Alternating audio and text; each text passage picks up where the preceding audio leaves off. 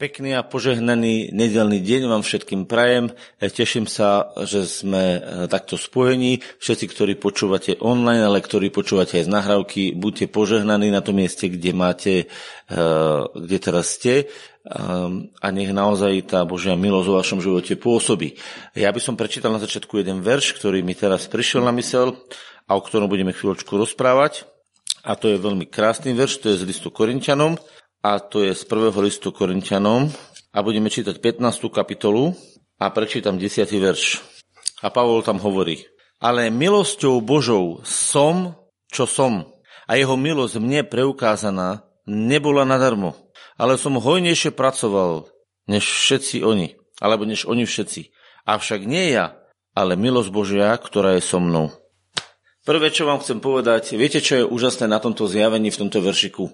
Keď apoštol Pavol odokrýva svoje srdce, odokrýva zároveň aj Božie srdce, lebo to srdce bolo plné ducha Božieho, a odokrýva a hovorí: Ale milosťou Božou som, čo som. Som, čo som. Ľudia, viete, ako je to úžasné, že nemusíme mať teraz niekto, že niekto má takýto titul, niekto onaký titul, že niekto je väčší, menší. Som, čo som. Som Boží syn. A to je najvyšší titul. Viete, chcem vám prezradiť jednu vec. Každý jeden z nás máme najvyšší titul, aký môžeme mať na tomto svete, a to je Boží syn. Pretože byť dieťaťom, totižto Boží syn, je v našom ľudskom ponímaní nezáležitosťou tela. Čiže nehovoríme, či som žena alebo muž, som Boží syn. Boží syn je duchovný pôvod, on nie je pohlavný. Hej, takže preto hovorím Boží syn, preto kľudne môže dcéra povedať som Boží syn a, a syn môže povedať som Boží syn. Alebo keď chcete, nazývajte sa Božia dcéra. Ja čítam v Biblii aj o Božích dcerách, ale je to len skôr na ľudské po, po vysvetlenie toho, lebo v duchovnom svete neexistuje pohlavnosť a existuje naozaj duchovná záležitosť, a to znamená, že si človek. A buď si človek, ktorý si preniknutý duchom Božím a pôsobí v tebe milosť Božia, si Boží syn, alebo uh, nie si. A tuto je krásna vec, že my, keď máme titul Božieho syna, že sme Božie deti, tak my môžeme naozaj prichádzať k Bohu a on sa k nám nebude správať ako k cudzím, ale ako k vlastným, a bude nám preukazovať lásku. Pretože ak je správny rodič, tak správny rodič sa stará o svoje deti vždy. Všimnite si to, keď má niekto malé dieťatko, alebo aj trošku väčšie, tak vlastne ten rodič sa k nemu správa úplne inak. Videli ste maminku, ktorá sa rozpráva s malým dieťatkom, ťuťuliky, muťuliky, aj, aj, aj, chujú, aj, všelijaké, takto robí všelijaké také grimasiky. No viete si predstaviť, že by išla s niekým, sa stretla s cudzím na ulici, začala na ňa také grimasiky dávať? Však by povedali, že ju do psychiatrie treba zavrieť. A k svojmu dieťaťu má úplne nadpremeraný vzťah a na jeho úrovni sa mu správa. Tá matka sa správa k svojmu dieťaťu na úrovni toho dieťaťa. Keď je to dieťatko trošku vyššie, tak zasa má trošku inú reč k nemu, a ešte väčšie, tak má inú. Čo sa deje vlastne? Tá matka v celej svojej láske hľadá spôsob komunikácie, aby sa priblížila tomu dieťaťu a odovzdala mu tú lásku, ktorá má v srdci. A toto je vlastne nezaslúžená láska k tomu dieťaťu, pretože to dieťa si ju ničím nezaslúžilo, aby ju dostávalo. Ničím. Jediný dôvod, ktorý má tá matka, je, že to dieťa je z nej, že je to súčasť jej osobnosti, jej tela, jej života.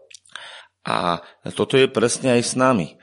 My, keď sme, tak Boh hľadá cesty, ako sa k nám priblížiť, ako s nami môže rozprávať na našej úrovni.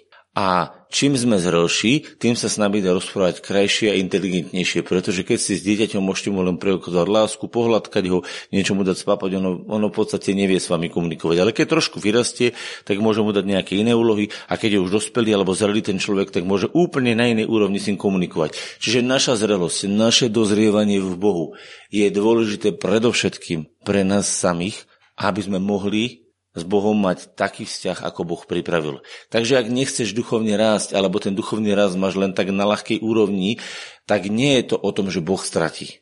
Boh je ten istý. Je to o tom, že ty stratíš to užívanie si s Bohom. Pretože Boh vždycky môže k tebe pristúpiť na tvojej úrovni.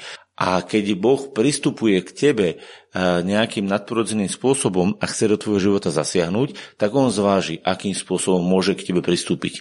A preto je dvojou tvojou zodpovednosťou byť otvorený voči Bohu, na nič sa nehrať. Pretože Pavol hovorí: som, kto som. Nehral sa na niekoho extra alebo na niekoho úplne zavrnutého. Proste bol som, kto som. Som Boží syn, patrím Bohu a Boh bude so mnou jednať. A tu je napísané: ale milosťou Božou som, čo som. A a jeho milosť mne preukázaná nebola nadarmo. A tu je dôležitá vec. Ak láska zasiahla tvoje srdce a moje srdce, tak je otázka, že či nadarmo. Viete, kedy je to nadarmo? Keď muž donesie žene kvety a žena zoberie a odloží ich do važičky a nevšimá si ich. Alebo to proste niekde založí, alebo je niekde vyschnú na balkone, hej, ani sa ho neberie a nejako nereaguje na tú lásku, nejakým spôsobom nezreaguje, tak to je láska preukázaná nadarmo. Lebo vy ste vlastne preukázali lásku k tej osobe a ona nereaguje nejakým spôsobom na ten prejav vašej lásky. To znamená, tá vaša láska prešla pomimo jej srdca. A rovnako Boh Ježišovi dáva všetko zabezpečenie, všetko dobro, aké len existuje a posiela ho do tvojho života. A ak ty to vypočuješ, ale nereaguješ na to, nechytíš sa toho a nezačneš podľa toho jednať, tak prešla milosť nadarmo. A v tej chvíli vlastne to, čo Boh pre teba nachystal, teba obišlo. Ale nie preto, že Boh chcel, aby ťa to odišlo. Inak by ti to nebol posielal, rozumiete? Ale preto ťa to obišlo, pretože tvoje srdce bolo uzaverté v samom sebe, pretože si nevedel, kto si a nevedel si, čo si, lebo som, kto som, je tam napísané. A keďže si nevedel, kto si, ako to je všetko nachystané pre teba, tak si sa napríklad príliš trápil nad svojou chybou alebo nad svojou vecou, čo si zle spravil, stále dokola si to rozoberal a pretože si sa moril v tej, tej veci hriechu alebo v tej veci nejakej slabosti a stále dokolečka si to rozoberal, tak láska, ktorá prišla, ťa obišla. Viete prečo? Pretože vlastne sme sa nezaoberali, ako to vidí Boh, ale stále sme si riešili svoje vlastné. A tak sa deje väčšinou aj vo vzťahu. Predstavte si, že žena je nejaká zranená, alebo sklamaná, alebo niečo sa jej stalo, ona to rozoberá, nahnevaná je, že muž prišiel neskoro, alebo že neprišiel, alebo niečo sa stalo, muž príde, vysmiatý, donesie nejaký darček, alebo niečo a ona absolútne nereaguje na darček, nereaguje na to, aký má mužný vzťah, ale je vnútri nasrdená, nahnevaná, nafúknutá. On sa s ňou potom nebaví a potom ona ešte viacej nafúkaná, pretože aj prišiel domov, aj sa jej nevenuje. A viete, koho to bola chyba? Tej ženy. Teraz sa pýtam, či muž bol bez vady. Ja neviem posúdiť, je len ten príklad. Ja chcem ukázať iba jednu vec, že na tom ženskom srdci jej v tej chvíli záleží, ako ono si zoberie tú lásku alebo nezoberie. Bavíme sa o príklade, kedy, kedy muž naozaj prišiel a doniesol nejaký prejav láskavosti.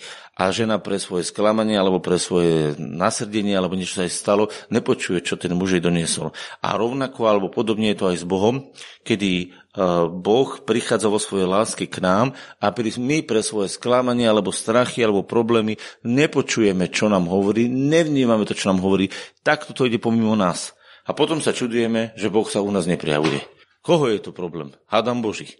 No nie, našeho srdca, pretože je není možné, aby v niektorých ľuďach sa Boh prejavoval a v niektorých sa neprejavoval.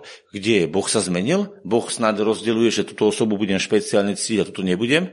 Je to o tom, ako sa tá osoba otvorí, pretože Boh ctí tých, ktorí jeho ctia. Čo to znamená, že Boh ctí tých, ktorí ho ctia? Tí, ktorí sa pre Boha otvoria, tam on príde a tam si on urobí príbytok. A preto Ježiš dal výzvu každému jednému, že otvorte svoje srdce, tá kľúčka je znútra, prídem k vám a budem večerať s vami a vy so mnou a budete mať z toho spasenie. A tuto máme typický príklad, že milosť Božia pôsobila v Pavlovi, pretože vedel, kto je, neriešil svoje slabosti, neriešil svoje veci, ale vedel o nich. Viete, prečo hovorím, že o tom vedel? Pretože verše predtým hovorí, že čo robil. Rozumiete? On si bol vedomý toho, že v živote neurobil všetko dobre, ale nepozeral sa na svoj život cez svoje slabosti a cez svoje problémy a cez svoje zlyhania, ale díval sa na svoj život cez pohľad Božieho syna, ktorý dostal milosť. Chápete, ak je to dôležité? Ja musím vedieť, kto v Kristu som. Musím vedieť, že som Boží syn a že Boh mi všetko odpustil a že Boh ma očistil a že Boh teraz cez mňa chce prelievať svoju milosť a ja sa na to musím otvoriť. A toto je podstatná vec, keď to ja v živote nespravím, tak nebude v mojom živote sa zjavovať Božia moc, pretože v mojom živote sa bude zjavovať to, čoho som plný. A keď som plný svojho zlyhania, svojho sklamania, svojich problémov, tak sa nemôže na mne prejavovať milosť. Môže sa Boh akorát nado mnou zmilovať a mi odpustiť, ale aj tak to ja nemusím prežívať, pretože ľudia, to je o tom, že my jednoducho musíme tú milosť prijať. A preto Pavol hovorí, ale milosťou Božou som, čo som a jeho milosť mne preukázaná nebola nadarmo. A tu ti hovorím, brat, sestra, človeče, čo ty počúvaš, daj si pozor, či milosť, ktorú ti Boh posiela, nepúšťaš nadarmo. Pretože ak ju nepríjmaš, ak sa s nej nevieš radovať, tak je zrejmé, že ju púšťaš nadarmo. Že ju proste nepríjmaš, ona ťa obchádza. A keď ťa obchádza, tak pravdepodobne sa zaoberáš niečím, čo nemáš. Pravdepodobne berieš niečo, čo ti do života Boh neposlal. Pravdepodobne sa zaoberáš, rozoberáš niečo, čo ti Boh neposlal. Pretože keď zoberieš to, čo ti Boh poslal, tak toto je jeho príklad. Do neho života prišla milosť a bolo to vrah. Pavol bol vrah. Ľudia, niekoľkonásobný vrah a bol to nejaký tyran a človek, ktorý vláčil a utláča ľudí a prosím pekne, nie zlých ľudí, kvalitných, dobrých ľudí, lebo kresťania milovali, boli to ľudia plní lásky. A o ňom je napísané, že Pavol v tej chvíli, Saul ešte, dýchal hrozbou a vraždou. To znamená, on bol naplnený vražebným duchom a zabíjal a vraždil nevinných ľudí, poviazaných svojim náboženstvom. Rozumiete, kto bol? To bolo veľmi vážne. A predstavte si, on si celý život mohol vyčítať, že koľko kresťanov bol príčinou na ich smrti a koľkých kresťanov povlačil a potrápil a mohol celý život žiť v výčitkách. Ale milosť Božia mu ukázala, že Boh si ho vybral ako nádobu, na ktorej zjaví milosť a on všetky tie veci bral, že sú zaplatené v Kristových ranách a žil z milosti. A to je pre nás príklad, aby sme vedeli, že nemáme stále analyzovať svoje chyby a stále ich riešiť, ale máme prijať milosť Božiu, zobrať ju do svojho srdca a nechať ju pracovať. A keď ona do tvojho života vstúpi, tak sa to prejaví tak, že ty urobíš akciu a ona znova vstúpi, znova akciu a znova vstúpi, znova akcia. A to je to, čo je napísané. Že keď prijal tú milosť, tak sa to prejaví ako? Teraz máme matematickú rovnicu. Tak to smiešne poviem. A plus B rovná sa C. Ak uveríš, akú má lásku k tebe Boh a otvoríš sa na túto lásku, a nebudeš sa rýpať vo svojich hriechoch, ale ich dáš na kríž a príjmeš jeho lásku a jeho odpustenie, tak ono to do teba vstúpi. To znamená, ak ty odovzdáš svoje hriechy A, A príjmeš jeho lásku B, ak sa A plus B spoja, tak ti vznikne C. Viete čo? Vznikne akcia práce tvojho srdca, že ty chceš vo svojom živote niečo krásne pre Boha vykonať, lebo to chceš urobiť z lásky, pretože láska tebou hýbe. To znamená, Ačko, svoje hriechy, všetky svoje problémy vyhadzuješ preč. Nemáš s nimi viacej podielu, pretože sú odsudené v Kristových hranách na kríži a jeho krv bola preliata. Bčko znamená, že príjmaš tú lásku a berieš, že to je moja láska, mne patrí. Otváraš sa pre ňu. A výsledok tohto všetko je, že konáš akciu, prejavuješ milosrdenstvo nielen sebe, ale aj svojmu okoliu. Takže ak niekoho vidíte, že rozpráva, že on pozná Božiu lásku a nikomu tú lásku nevie prejaviť, pravdepodobne ju nepozná. Nene môžete mať, keď máte A plus B rovná sa C. Neexistuje, aby niekto povedal, že Ačko a Bčko spojil a Cčko nevyšlo. Neexistuje. Ak niekto neprejavuje milosrdenstvo druhým, znamená, že sám ho neprijal. Ak nevieš prejavovať milosrdenstvo druhým, ak nevieš byť láskavý k druhým a odozdávať lásku Božiu druhým, ty sám si ju neprijal. Ak si ju prijal, tak ju vieš odozdávať. A ak ju nevieš prijať, pravdepodobne máš problém v písmenku B, problém v písmenku A, lebo v tom písmenku jednoducho sa rýpeš sám sebe. Matematika, teraz som to, prepáčte, povedal som to matematickým príkladom. A plus B rovná sa C. To znamená, ak nevieš prijať milosť, znamená, že sa rýpeš o svojich hriechoch. Ak svoje hriechy a svoje sklamania odozdávaš Ježišovi a viac ich neriešiš, automaticky vieš prijať milosť a vieš ju do seba pustiť. Ak ju príjmeš, výsledok je, že konáš rovnako. Toto je napísané v tom verši. A teraz je napísané, ale som hojnejšie pracoval. Tak, a toto je to krásne. Viete, čo, viete prečo som hojnejšie pracoval? Prijal hojnejšiu dávku milosti. Miera milosti, ktorú príjmaš, je zároveň miera tvojej práce. Podľa toho, koľko lásky a dobra do svojho života príjmaš od Boha, podľa toho môžeš vydať. Je to prirodzené, keď kúpite štyri jablka, dáte si ich do košíka, môžete dať štyrom ľuďom. Keď kúpite päťdesiat, môžete päťdesiat im rozdať. Keď kúpite celý kamión, môžete rozdať celý kamión. Podľa toho, koľko máte, môžete odovzdať. Ak máte masívne odovzdať, musíte masívne prijať. A tajomstvo není v tom, že Boh vám navezie na začiatku celý kamión, aby vám zhnil. Boh nie je takýto. Boh vám dá najskôr dve jablčka, rozdielte sa potom štyri, rozdielte sa potom šesť, rozdielte sa potom desať. Kto má, tomu bude pridané. Boh robí veľmi múdro. To znamená, kto príjme Božiu lásku a odozdávajú, modlí sa za ľudí, žehná ich, slúži im, akýkoľvek spôsobom tú lásku rozširuje, tak tá láska sa mu rozmnožuje. Viete, čo je? Niekedy by sme chceli tak, že by sme sedeli, nič sme neurobili a dostali sme kamión, kamión alebo dva kamióny Božej lásky. Ľudia, takto sa nestane. Nie, že by Boh nemal lásku. On ti dá toľko lásky, koľko ty potrebuješ, aby sa tvoj život aktivoval. A na tebe záleží, či s ňou potom budeš niečo robiť ďalej a budeš to rozvíjať, alebo nie. Pochopte, to je jednoduché dielo milosti. Teraz nehovoríme, prosím, pekne o tom, akú máte hodnotu, ani o tom, či máte spasenie, alebo nemáte spasenie. Teraz hovoríme o tom, ako sa to spasenie prejavuje, ako sa ono vyjavuje v našom živote. To záleží, do akej miery aktívne my ho používame. Pozrite sa, Biblia hovorí, že sme správcovia. A verný správca dostane nakoniec odmenu. Čiže čo ten správca dostal? Spravoval a dostal ešte ďalšiu správu. Vidíte, ako Boh odpovedá? Spravoval si, dostával si milosť, prijímal si ju, odozdával si ju, dostávaš ešte väčšiu správu. To znamená, keď chcete viacej milosti v živote mať, potrebujete viacej odozdať. Čím viacej odozdáte, tým viacej máte. A to je to, čo je napísané, že avšak som hojnejšie pracoval, než oni všetci. A tu už si Pavol dovolil povedať vážne tvrdenie. Viete si to vedomí, čo povedal? Že on robil viac ako ostatní. Bol si toho vedomý? Ja neviem, podľa akého metru mera, lebo Pavol nepoznal všetkých, ale tu predtým rozpráva a hovorí, že som hojnejšie pracoval, než oni všetci. Avšak nie ja, ale milosť Božia, ktorá je so mnou. A teraz vlastne on hovorí, že on si je vedomý toho, akú milosť dostal a že čo v ňom pracuje. A preto je to dôležité v našom živote vedieť. A teraz sa opýtam, čo dneska, čo dneska uh, ľudia vlastne vyhľadávajú. Čiže vráťme sa k našej rovnici A plus B rovná sa C. Odozdať svoje hriechy, odozdať svoje zlyhania, odozdať svoje bolesti, prijať milosť a keď sa to udeje, tak to potom vo vás pracuje. Ak vo vás nie je výsledok C, čiže nie je vo vás, v vašom výsledku činnosť, aktivita, znamená to, že ste nič neprijali. Tak to je. A či to niekto nejakým spôsobom bude teraz analyzovať, že on to prijal len tak, že to prežíva. Ja vám hovorím, každá vec, ktorú prežívate, vo vašom živote sa prejaví aktivitou, lebo ste to vy. A súčasť vášho života sa prejaví súčasťou vášho života. Dáva vám to logiku, keď to je vo mne a ja s tým žijem, tak sa to prejavuje vo mne. Vždy, ak niečo vo mne je. To znamená, ak máte myšlienku, a to sa prejavuje aj v dobrých, aj v zlých veciach.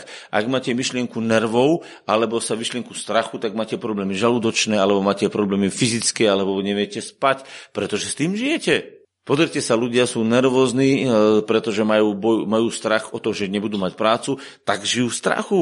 Čiže ich prejav je prejav strachu. Ak niekto verí v Boha, že jeho sa to nedotkne a že on bude požehnaný a bude mať prácu, tak netrápi sa nad tým, či bude mať prácu. Chváli Boha za to, že tú prácu bude mať. Jeden človek má chválu, jeden človek má stres. Jak je to možné? A plus B rovná sa C. Svoj problém, odovzdaný a prijatie milosti rovná sa chvála a výsledok je požehnanie. Svoj problém neodovzdaný, neprijatie milosti, výsledok je strach, panika, depresia. Hej? Takže preto vám to takto detsky hovorím, aby ste to porozumeli. Aby to bolo jasné, zriteľné. A teraz si povedzme, a pýtam sa vás takú otázku. E, prosím vás, e, jednu vec. Čo e, ľudia v tomto svete dneska najviac vyhľadávajú? Čo si myslíte? Skúste mi napísať do chatu. Ja nebudem hovoriť, že poviete zle, pretože každý máte právo na svoj názor. Čo si myslíte? Napíšte mi, čo ľudia dneska najviac vyhľadávajú? My ako národ vôbec, alebo ľudia, čo dneska najviac vyhľadávajú? Čo sa dneska najviac uznáva? Som zvedavý, čo napíšete. Pohodlie. No, dobre. Ďalej. Bavme sa ľudí, ktorí chcú niečo dokázať. Dobre, nebavme sa ľudí, ktorí chcú sedieť s pivom a s čipsami pri televízii. Napíšte, píšte, nebojte sa. Aspoň bude vidieť, že nielen počúvate, ale že ste aktívni. Čo ľudia vyhľadávajú? Zdravie a istoty. Môže byť. Poďme ďalej. Chcem počuť. Píšte. Naplnenie túžob. Áno, pravda je. Poďme ďalej. Bohatstvo, zážitky, moc. Poďme ďalej. Sebareláciu. Poďme ďalej. Prácu, peniaze, požitok. Dobre, niečo vám prezradím. Všetko to, čo ste popísali, je pravda. A netvrdím, že ste napísali zle. Každý ste napísali niečo, čo okolo seba vidíte, ale zároveň si aj dajte potom svoju reflexiu, že, že ako vidíte tento svet. Čo vám chcem ja povedať, že v Biblii čítam, že Gréci hľadajú múdrosť a že Židia, národ Boží, hľadal znamenia. To znamená, Boh rozdelil vo svojom slove svet na dve skupiny. Na židovský, to znamená zasľúbenia patrili Židom a Židia očakávali znamenia, divy, zázraky, mocné veci. A potom preložil svet na grécky alebo pohanský a ten vyhľadáva múdrosť. Ľudia, to, čo sa najviac ctie, je múdrosť. Netvrdím, že tieto ostatné veci ľudia nevyhľadávajú, ale zoberte si, čo sa dneska robí, keď chce vládnuť vláda. Zoberte si poradcov, ekonómov, učencov, to sú ľudia, ktorí sú vyhľadávaní, lebo oni vedia riešiť krízovú situáciu. Keď vy máte nejakú vec, čo idete, idete za človekom, ktorý má múdrosť. Keď urobíte, idete za človekom a hľadáte múdrosť, hľadáte odpoveď na svoje otázky. Ľudia, chápete, prečo je to tak, že ľudia vyhľadávajú múdrosť, pretože oni chcú odpovede na svoje otázky, a keďže nežijú nadprirodzeným životom, to znamená, že nepríde zjavenie Božie a nepríde odpoveď od Boha z neba, oni ho nepočujú tí ľudia, takže keďže nepočujú ľudia Boha, nerozumejú Bohu, tak im ostáva iba ich hlava, ich rozum, ich mozog, ich múdrosť, aby boli schopní všetky svoje otázky vyriešiť a zabezpečiť pomocou múdrosti. Chápete, prečo všetci hľadajú múdrosť? Takže nie peniaze, slávu a bohatstvo, to všetko sa hľadá, ale na prvom mieste každý hľadá múdrosť, aj keď to nevie. Pretože každý jeden človek musí riešiť svoj život. A na to, aby vedel vyriešiť svoj život, musí hľadať odpovede vo svojom živote, ako to má vyriešiť. A na to potrebujete jednu vec, múdrosť. Preto verím tomu, že Boh to rozdelil správne.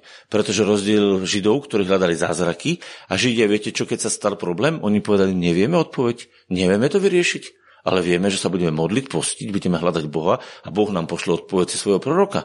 A tak sa aj bežne dialo, keď boli múdri kráľovia, tak sa postavili pred Boha, modlili sa, vzývali Boha a Boh poslal proroka alebo nejaké slovo alebo zázrak, Židia dostali odpoveď a urobili podľa toho.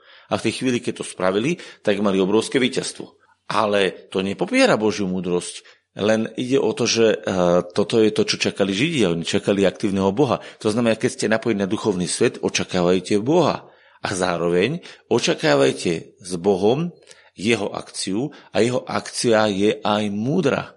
Teda aký je rozdiel medzi Božím človekom a prirodzeným človekom? Boží človek je v tom nastavený, že žije pod dotykom Božej lásky, kedy na základe tejto lásky Boh mu dáva odpovede na jeho otázky a dáva mu prirodzene svoju múdrosť. Čiže Boží človek má lásku v srdci a má aj múdrosť. Existuje človek, ktorý proste sa neotvoril pre Božiu lásku, čiže Božiu lásku nemá, ostáva mu len múdrosť a na základe múdrosti musí všetko vyriešiť a môže sa otvárať pre nejaké videnie, môže sa otvárať pre nejaký svet duchovný, to sa môže, ale vlastne prečo sa on otvorí, to dostane. To znamená, že k čomu sa vám snažím teraz v tejto chvíli ukázať, že bol Pavol múdry? No bol. Ale to, čo potreboval do svojho života, bola milosť. A potom v tej milosti, ktorú mal, používal múdrosť, ktorú Boh dával. Nebezpečenstvo, ktoré dneska vo svete je, a nebezpečenstvo, ktoré sa môže stať aj nám, je, že budeme sa príliš sústreďovať na múdrosť a na riešenie našich vecí. Pretože máme veľa víziev v živote a chceme ich vyriešiť. A my k tomu prirodzene potrebujeme múdrosť. A ja netvrdím, že múdrosť je zlá. Práve písmo hovorí a učí nás Biblia, že múdrosť je výnimočná, dobrá, vzácna. Ale musí byť spojená s láskou. V tej chvíli, keď je ona spojená s láskou, tak výsledok je krásny. Pozrite sa, mali ľudia múdrosť, ktorí vyvinuli atomovú bombu? Mali. Mali ľudia múdrosť, ktorí vyvinuli e, systém otroctva a ako zotročovať ľudí? Mali. Mali ľudia múdrosť, ktorí vyvinuli sieť nejakých e, čo ja viem, erotických salónov? Museli to vymakať? Áno. Mali ľudia, ktorí vymysleli rôzne veci, ktoré proste Boh považuje za zlé. Hej? Písmo dokonca hovorí, že sú vynálezcovia zlého. Tak hovorí s Rímanom. A ja sa pýtam, má to nejaký zmysel? Má to nejaký efekt? No má pekelný. Prečo? Pretože ľudia múdrosť, ktorú mali, spojili s zlým srdcom, so zlou podstatou.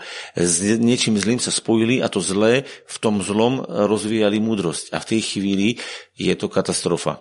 A preto vám chcem povedať jednu veľmi vážnu vec. Viete, kde sa tento princíp zrodil?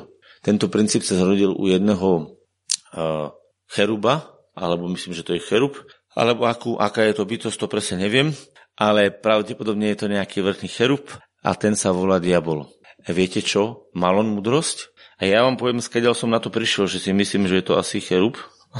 Otvorme si Izaiáša, alebo Jeremia, uh, Eze, i podreme si Izaiáša. Myslím, že to bude v Izaiášovi.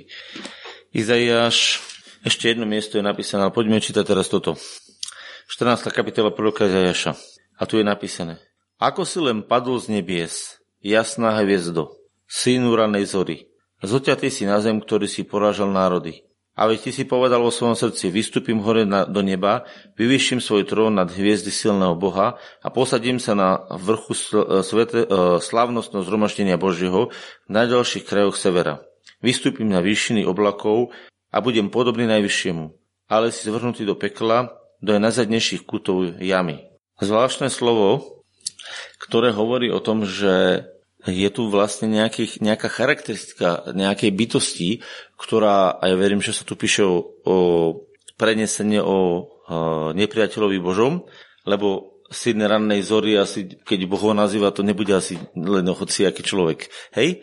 Alebo že ako si len padol z nebies, hej? Takže asi niekto musel niekde byť. Takže z tohto si môžeme odvodiť takú jednoduchú, e, jednoduchú vec, a to je to, že...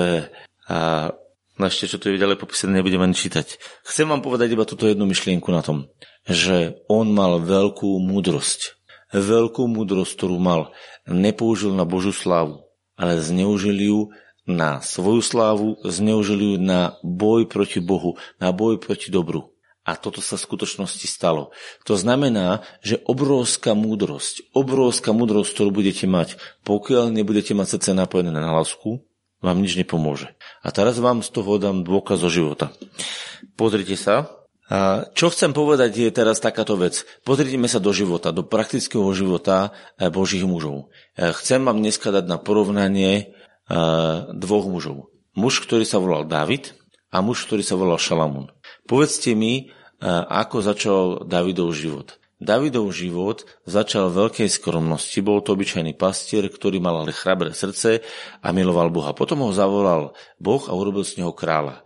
A ten kráľ sa stal síce pod pomázaním kráľom, ale v skutočnosti sa nestal ešte kráľom Dávid, lebo kráľovstvo ešte stále mal Saul. A Saul za to, že zistil, že Dávid je kráľom, ktorý ho má nastúpiť, tak Saul začal prenasledovať Dávida. Čiže prvé roky Dávidovho života bolo prenasledovanie, neskutočné prenasledovanie Dávida, kedy mu išlo o život, a zmenilo sa to až vtedy, keď Saul bol zabitý. Keď Saul a jeho synovia zomreli vo vojne a potom nastúpil Dávid. A ešte aj v tom kráľovstve si prešiel všeličo, pretože zažil tam všelijaké, všelijaké veci. A čo vám chcem povedať? Král Dávid mal jednu zvláštnu charakteristiku. Miloval Boha. Miloval Boha v čase súženia, miloval Boha v čase blahobytu, miloval Boha v čase problémov, miloval Boha v čase, keď problémy nemal. Vždy ho miloval. A do toho mu prichádzala Božia múdrosť a Božia odpoveď, ako mal jednať. Preto, keď Dávid mal nejakú vec a nastal mu problém, ak by ste čítali Bibliu, tak by ste sa dozvedeli, že v jednom momente mal Dávid celú svoju družinu, aj celú svoju rodinu, aj všetkých umiestnených v Ciklagu, a nastala situácia, kedy vlastne pod vplyvom nesprávneho rozhodnutia Dávida prišla, prišiel moment, že on si nestražil to svoje mesto a prišli tam, prišli tam cudzie vojska a celé to mesto vyrabovali, vykradli, ženy zobrali, deti zobrali, majetok rozobrali. A vtedy nastala situácia, kedy sa vrátil Dávid so svojou družinou a prišiel a našiel to mesto, ktorom vlastne bola celá ich budúcnosť, úplne vyrabovaná, zničené. A bolo im veľmi ťažko a všetci plakali. A tam sa v Božom slove píše, že plakali až tak veľmi, že už viacej nebolo v nich sily plakať. A tí mužovia, ktorí boli s Dávidom, boli naplnení horkosťou a trpkosťou a bolesťou z toho, čo sa stalo. A viete, čo urobili? Oni z tej bolesti urobili nerozumné rozhodnutie. Povedali, zabijeme Dávida, zničíme Dávida. Pretože z tej bolesti robili nerozumné rozhodnutie. Pretože oni spolu s ním išli do nesprávnej veci, oni boli spolu zodpovední za tú nesprávnu vec a za tedy nepriateľ zrujnoval ich budúcnosť. A teraz čo? Viete, čo oni urobili? Urobili druhé nesprávne rozhodnutie, chceli zabiť Dávida. Ako keby bol len Dávid zodpovedný za to, čo sa im stalo. Pritom boli spolu zodpovední všetci, lebo oni s Dávidom nemuseli do, to, do, do tej armády, kde išiel, ísť. Hej? To by som musel celý ten príbeh teraz čítať, aby ste ho našli. Môžete si ho v Biblii nájsť. A čo sa teraz dialo? Tam je napísané v tom Božom slove, že Dávid išiel k Bohu a modlil sa a posilnil sa k Bohu a pýtal sa Boha, čo mám spraviť? A Boh mu povedal, choď a prenasleduj ich, myslím, že to bol Amalekiti, alebo kto to bol, prenasleduj ich, dostihneš ich, porazíš ich. A on sa zobral, posilnil sa v Bohu, išiel, porazil tých bojovníkov, zobral si celú svoju korisť a ešte mu ostalo aj navyše. A všetko, čo bolo stratené, zachránil. Ja sa pýtam, prečo Dávid situáciu, ktorá bola stratená vo svojom živote, Zachránil. Viete, ono sa nám to deje malá vec, ale predstavte si takto. Máte svoj dom, máte svoju rodinu, máte svoje e, možno auto, máte svoju prácu. A teraz urobíte nejaký ťah, ktorý spôsobí pre vašu nerozumnosť, spravíte nejaký ťah, kedy o všetko, čo máte, prídete. Dokonca vám zoberú ženu, zoberú vám deti a odvlečnú ich za otrokov. Viete, čo tí ľudia urobili? Však si predstavte, že niekto máte manželku a deti, dceru a máte peknú ženu a peknú dceru a teraz niekto príde, ukradne vám ich, zoberie ich a ide ich dať ako otrokov. No čo sa zase s tými peknými ženami ako otrokmi dialo? To väčšinou v týchto národoch, ktoré bolo, že sa stali nejaké služky alebo nejaké sexuálne otrokyne. Viete si predstaviť, čo sa stane s tou vašou rodinou? Žite sa do toho, že by vašu rodinu vykradol niekto, zobral vám ženy, deti a dal ich do otroctva niekde a išiel ich proste predať alebo niečo s nimi spraviť. Však to ste prišli o všetko, čo ste mali. Nemáte ani dom, ani auto, ani rodinu, ani deti, nič nemáte. Ani malú cerku, nič není. Zrazu máš len holé ruky. Vieš, čo je to za stav? To je, mali ste niekto už takýto stav? Neverím tomu, že niekto už mal takýto stav, aspoň teraz, čo poznám ľudí, že mal až takýto stav, ako mal Dávid. To bol kolaps. A viete, čo on spravil? Prišiel k Bohu, volal na Boha, Bože, je mi úzko, zle mi je. A viete, čo robil Boh? Pýtal sa Boha a Boh mu odpovedal, čo má spraviť. Dostal Dávid múdrosť? Jasné. Ale čo mal? Lásku k srdci. Prišiel k Bohu a dostal od Boha odpoveď, urobil, čo mu Boh povedal a Boh mu vrátil všetko. A ešte aj navyše mal. Zaujímavé, že? A takto Dávid vyhrával všetky svoje boje. Vždycky prišiel k Bohu, spýtal sa, urobil podľa Boha a získal ešte viacej, ako mal predtým. Pretože v milujúcim Boha všetky veci spolu pôsobia na dobre. A teraz vám ukážem druhý príklad. Kráľa Šalamúna. Kráľ Šalamún nezačal takto. Kráľ Šalamún dostal od Dávida obrovské množstvo pokladov. Dostal dokonca nákresy, ako má vyžerať Boží chrám. A bolo mu povedané, postavíš môjmu Bohu dom. On to vedel. On zostal v totálnom luxuse. A on aj miloval Boha a dokonca ho Boh nazýva miláčik Boží. On dostal také zvláštne meno Šalamúna, bol to miláčik Boží. A viete, čo sa dialo? Prvé, čo si pýtal, že chcel z Boha spoznať. Viete, čo spravil Boh? Odpovedal na jeho túžbu srdca a vlastne sa mu zjavil. A pýtal sa, Šalamún, čo chceš? A Šalamún hovorí, vieš čo, urobil si ma kráľom, tak chcem múdrosť, aby som mohol vládnuť tomuto národu. A pýtal si dobrú vec? Pýtal. Boh povedal správne, pýtal si si dobrú vec, máš ju. A viete, čo spravil? Dostal ju. A povedal, a preto ti bude pridaná aj sláva, aj bohatstvo, aj všetky veci, lebo s múdrosťou aj sláva, aj bohatstvo, aj všetko ide. Je múdrosť dobrá? Je dobrá. Je úžasná? Áno, lebo s ňou idú aj všetky ostatné veci, ktoré Boh k nej dáva. A dostal ich? Dostal. A ja sa teraz pýtam, čo sa mu stalo? V jeho čase je napísané, že striebro bolo považené ako kamene. Viete o tom, že dneska je striebro a zlato, to sú investičné kovy, ktoré sa investujú v čase krízy, majú najväčšiu hodnotu. Teraz má zlato najväčšiu hodnotu a bude mať čoraz väčšiu. Prečo? No prečo bude mať zlato veľkú hodnotu? No pretože je kríza. Peniaze budú mať hodnotu papieriku, ale zlato bude mať hodnotu. A Šalamún mal obrovské množstvo zlata, neskutočne veľa zlata a zároveň mal aj striebro. Dokonca je tak napísané v Biblii, že striebro sa považovalo za kamene. Akú hodnotu má kamene? Choďte pri Rajčiaku sa pozrieť, koľko je tam kameňov. Akú majú hodnotu tie kamene? A predstavte si, v jeho čase striebro malo cenu kameňov. Viete si predstaviť, aký mal blahobyt? To bolo neskutočné bohatstvo, ktoré mal. Ale jednu vec vám poviem. On si nestražil svoju lásku srdci k Bohu. Nestražil si svoju lásku k Bohu. Viete prečo? Pretože sa rozhodol, že vo svojej múdrosti vyskúša všetko na tomto svete. O tom píše kniha Kazateľ. A tak si zadovážil napríklad tisíc žien. Viete si predstaviť, že mal tristo žien a sedemsto žien, tak to bolo, alebo naopak to bolo presne, neviem pomer, ale mal tisíc žien. Ľudia, na čo tomu chlapovi bolo tisíc žien? Na čo? Uvedomte si, tisíc žien. Keby každý deň mal tri ženy naraz, aj tak v tej jednej žene sa dostane za jeden rok. Lebo rok má tristo dní. Rozumiete? To je nenormálne. Ale on to chcel vyskúšať. Narobil si priehrady, narobil si lesy vysadzal. Chápete? Vy si vysadzate doma malú zahradku, by ste mali papriku, ale on si vysadil lesy. On si vysadzal celé háje. On si staval budovy, mal obrovské sídla, budovy, úžasnú architektúru, úžasnú kultúru. Všetko možné chcel vyskúšať. Ľudia, pretože si vybral cestu múdrosti, lebo ju dostal. A v tej múdrosti chcel všetko vyskúšať.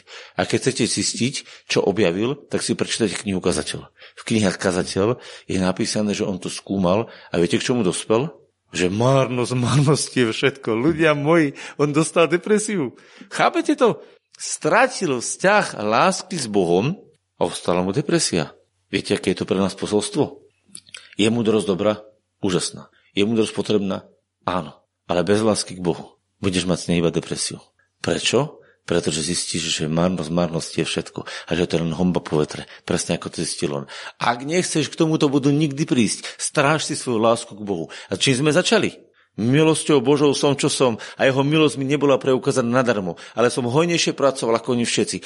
Avšak nie ja, ale milosť Božia, ktorá je so mnou. Toto bol život Pavla, toto bol život Božieho muža.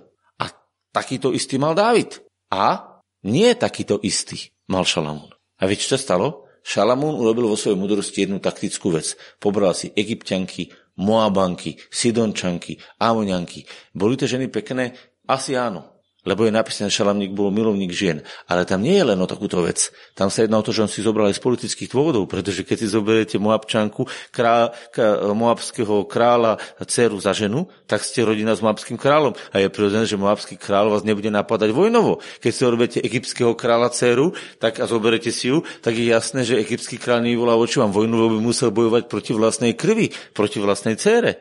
A takto si z politických dôvodov nabral všetky možné kráľovstva, urobil si mier na svete, pretože kto by do neho napadol, keď všetci sú s ním rodina, že? Preto mal toľko tých žien. Ale čo spravil? Keďže si ich zobral z takéhoto dôvodu, tak on proste išiel s tými ľuďmi, aj napriek tomu vedel, že to nie je správne, s tými ženami išiel a bol pri tých bohoslužbách, ktoré oni robili. Lebo on si ich nezobral, pretože tie ženy boli milovníky Boha. Oni nechceli milovať Boha, oni mali svoje náboženstvo, svojich bohov, svoje démonické veci a oni to ctili. A oni, keď si ich zobral, on si ich zobral z politických dôvodov, čiže akceptoval ich videnie, ich názory a sa s nimi spojil. A popri tom chodil za ich bohmi a bol s nimi tam politicky a bol tam s nimi. A čo sa stalo? Postupne to ovplyvňovalo jeho život až do takej miery, že strátil súdnosť, strátil lásku k Bohu a začal milovať a uctievať niečo, čo nemal. A toto prinieslo do jeho života skazu. A preto koniec života Šalamúnového bol tragický, pretože Šalamún mal obrovskú múdrosť, obrovské bohatstvo, obrovskú slávu. Nikto nič také nemal pred ním. Ale čo si neustražil, bola láska k Bohu, ktorá vlastne ho chránila od všetkého, to, čo mal jeho otec. A preto vám chcem dneska povedať, áno, je dobre mať múdrosť, je dobre vyhľadávať múdrosť a, a vedieť riešiť svoje veci, ale nadovšetko si strážte lásku k Bohu, pretože láska k Bohu vás ochrání od všetkého zlého. A je zárukou toho, že všetky veci sa vám otočia na dobre. Lebo je napísané, milujúcim Boha, všetky veci spolu pôsobia na dobre. Ak milujete Boha, ak milujete Boha, tak Boh spraví to, že vám pravý čas odpovie, dá vám radu, ako to máte spraviť. A všetky zlé veci, ktoré máte v živote, sa vám obrátia na dobre. Ak máte iba múdrosť a pýtate si Božiu múdrosť, akú dostal Šalamún, môžete vyriešiť svoje veci. Ale ešte to nie je záruka, že váš život bude krásny, keď budete z neho odchádzať, že budete na neho hrdí. Pretože Šalamún mal múdrosť Božiu. Mal takú múdrosť, ktorú my nikto nemáme. Napísal celú knihu prísloví. Čítajte si, aké sú tam múdre veci. Aké sú tam nádherné veci. A napriek tomu život Šalamúna skončil zlým spôsobom. Čo je garanciou toho, že tvoj život dopadne dobre? Láska k Bohu. A ak máš lásku k Bohu, potom ti Boh k nej môže pridať aj múdrosť. A keď máš lásku a ešte aj múdrosť, dopadneš nádherne. Nehovorím, že nespravíš chyby. Aj Dávid spravil chyby. Aj Pavol spravil chyby. Ale miloval Boha. Nechal vo svojom živote pôsobiť lásku. A potom do tejto lásky prijal a bol obdarovaný aj múdrosťou, aj schopnosťou riešiť veci. A vtedy je to správne. A preto som vás chcel v tejto chvíli trošku pozbudiť, a pozerám, že už pokročil čas, jednej veci. Aby ste predovšetkým milovali Boha. Stali ste o to, aby ste ho milovali. Aby jeho milosť pracovala vo vašom srdci, v mojom srdci. A aby potom, keď táto milosť bude pracovať, ste do toho vedeli prijať aj o múdrosť. Keď prijmete múdrosť, ktorú vložíte do lásky, budete presne ako Boh. Viete, čo je napísané o Bohu? Že Boh sa hral s múdrosťou pri stvorení sveta. To je zvláštne, ako keby tam bolo povedané, že Boh bol a hral sa s múdrosťou. Ako keby bola múdrosť súčasťou Boha, ale môže byť múdrosť aj oddelená od Boha. Rozumiete, čo chcem tým povedať? Ja viete, kde to vidím? Svet v múdrosti Božej nepoznal Boha. To znamená, Boh daroval svoju múdrosť, schopnosť myslieť, schopnosť tvoriť. A predstavte si, nie je v tom. Rozumiete tomu? Rozumieme tomu? Svet cez múdrosť Božiu nepoznal Boha. A preto sa Bohu zalúbilo bláznostvom kázne spasiť veriacich. Je to tak napísané? To znamená, môžete dostať nadprirodzenú schopnosť vyriešiť všetky veci. A môžete všetko vedieť, vysvetliť, urobiť, rozhodnúť správne. Všetko, čo tu ľudia urobia, bude správne. Ale ak stratíte lásku k Bohu, nemáte nič. A viete, kde je o tom dôkaz? Že keby ste mali všetko poznanie na svete a všetky vedomosti a všetko by ste vedeli vysvetliť, aj urobiť, aj vyriešiť a lásku by ste nemali, nič nemáte. Chápete, kde ideme? A preto som začal dneska s veršikom. Pavol nepovedal, múdrosťou Božou som, čo som a jeho múdrosť mne preukázaná nebola nadarmo, ale hovorí, nezaslúžená láska Božia vysielaná voči mne. A preto vám hovorím, strážme si jednu vec, cítim túto vec, strážme si srdce v láske, strážme si to, aby sme milovali Boha. To je tvoja zodpovednosť. Jakože moja, no takže ako sa každý deň budeš pre ňu otvárať, ako budeš každý deň príjmať, tak tej rovnici to bude fungovať. Pretože tie veci zlé dávaš preč, vyhadzuješ ich, neriešiš ich, ale príjmaš. A niečo vám prezradím. Môže byť, lebo keď poviem tú rovnicu A plus B rovná sa C, viete čo, to Ačko, možno, že bude úplne nakoniec malinké, to je odozdávanie vín, že to nebudete ani veľmi riešiť, ale budete mať veľké Bčko, budete veľkú, veľkú milosť príjmať. Viete, čo je dôležité? Na začiatku, keď sme sa obrátili, tak najskôr bolo veľa, veľa hriechov sme odozdali, lebo ten život bol hriešný, plný zla, tak sme to odozdávali. A trošku sme vedeli prívať milosť. A trošku. Ale keď dozrievate, tak tá otázka toho, že tie zlé veci sa z vašho života strácajú, ale milosť rastie. Čo sa vlastne deje? Zlo a bolesť ustupuje, zmenšuje sa a milosť a krása a veľkosť narastá. Čím väčšie máte narastenú milosť, tým ste zrelší človek. A čím viacej vás spôsobí milosť, tým výsledok je väčšia akcia vo svete. To znamená, miera našej služby je zároveň aj mierou našej lásky voči Bohu. Boh ti nedá väčšiu službu, ak nemáš väčšiu lásku. Láska k Bohu rozhoduje o miery tvojej služby. Keby si všetko vedel a všetko vedel vysvetliť a všetko vedel urobiť a nemal by si lásku Božiu rozliatú vo svojom srdci, aj tak ti to nič nepomôže. To je veľmi vážne posolstvo. A preto vám všetkým hovorím, alebo nám všetkým hovorím, strážme si lásku k Bohu a prosme o múdrosť. A vtedy to bude správne. Dneska som nekázal proti múdrosti. Ja som za múdrosť, ale spojenú s láskou. Hľadajte lásku voči Bohu. Vyznávajme svoju lásku voči Bohu. Ctíme Boha vo svojej láske. Obetujme svoje srdcia Bohu v láske. A do toho si pýtajme múdrosť, aby sme vedeli tú múdrosť, s tou múdrosťou doniesť nádherný prospech. Pretože keď sa spojí láska a múdrosť, tak príde spasenie. Príde konkrétna odpoveď na nášho života. Keď sa spojí múdrosť, lebo pôvodná múdrosť vyšla od Boha. Keď sa spojí múdrosť, ale nebude tam láska, tak tá múdrosť vás dovedie k depresii ako k Šalamúnovi. Lebo zistíte, že celý svet je založený na zlom a že celý svet je plný nespravodlivosti, krivdy a bolesti a trápenia. A keď sa budete na to dívať iba z pohľadu toho, že vidíte tento svet, tak poviete, kde je spravodlivosť? Poviete, jak je to postavené? A prečo tie financie idú tak, ako idú? A prečo ekonomika sa deje tak, ako sa deje? A prečo sa deje to, čo sa deje? A budete sa dívať ako Šalamún na svete a poviete, márnosť nad márnosti všetko. Nemá nič zmysel. Stalo sa mu to? Ja vám niečo prezradím. Keď to naozaj zopakujete, čo už urobil Šalamún, prídete na to isté, lebo svet sa nezmenil. Chápete? Ja už nepotrebujem objaviť to, čo už objavil Šalamún. Ja mne stačí tomu uveriť. A preto vám hovorím, strážme si svoje srdce, strážme si svoje srdce, aby bolo plné lásky. A preto sme dneska mali lámanie chleba, aby sme milovali Boha. A zároveň sme potom do tejto lásky vedeli vložiť múdrosť.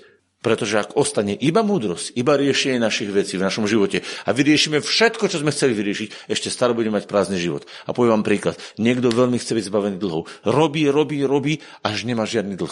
Ale keď nemal a nepestoval si srdci lásku, tak príde moment, kedy nemá splatené dlhy a nevie, čo so životom. Má splatené dlhy, nemá žiadny finančný problém a on nevie, čo so životom. Niekto hľadá slávu, dostane sa na najvyššiu slávu a nevie, čo so sebou. Pozrite sa, pamätajte si na Kurta Cobaina, to bolo spevák, hej, síce drogoval, ale bolo to spevák, niekoho veľmi uznávaný. Dostal vrchol slávy a viete, čo spravil? Strelil si guľku do hlavy. Pozrite si Marilyn Monroe a ďalších ľudí, ktorí boli slávni. A kde skončili? Niekto sa hnal za slávou, prišiel na slávu, dostal sa k sláve a zrazu márnosť márnosti. Viete, koľko ľudí, ktorí sú bohatí a ktorí... ktorí majú obrovské, obrovské množstvo bohatstva a dostali sa na drogy, alebo dostali sa, hej, pozrite sa na toho herca, ktorý, uh, no nechcem tu raz menovať tie mená, ale uh, Baywatch bol a stal sa z neho alkoholik. Niektorí vidíte, niektorí viete, o kom hovorím, nechcem ho menovať. Ja sa teraz pýtam, čo sa mu stalo? Viete, ako skončil, viete, ako skončil Old Shatterhand z Vinetova? Čítali ste niekedy históriu Olda Shatterhanda, čo sa mu stalo, tak si prečítajte. Zistite si, ako Old Shatterhand, ten krásny, udatný chlap, ktorom šaleli ženy po ňom, ako on dopadol. čo sa mu stalo. Zaujímavé veci. To znamená, v živote prídete na to isté, čo Šalamún. Ak nemáte srdce plné lásky a získate slávu, bohatstvo, uznanie, všetky druhy možného dobra, ale nemali ste o svojom srdci hlbokú lásku voči k Bohu, aj tak zistíte, že to všetko je prázdne. Pretože bez lásky je prázdna každá vec. A toto je to, čo vám chcem na konci odovzdať a za toto sa ideme teraz modliť.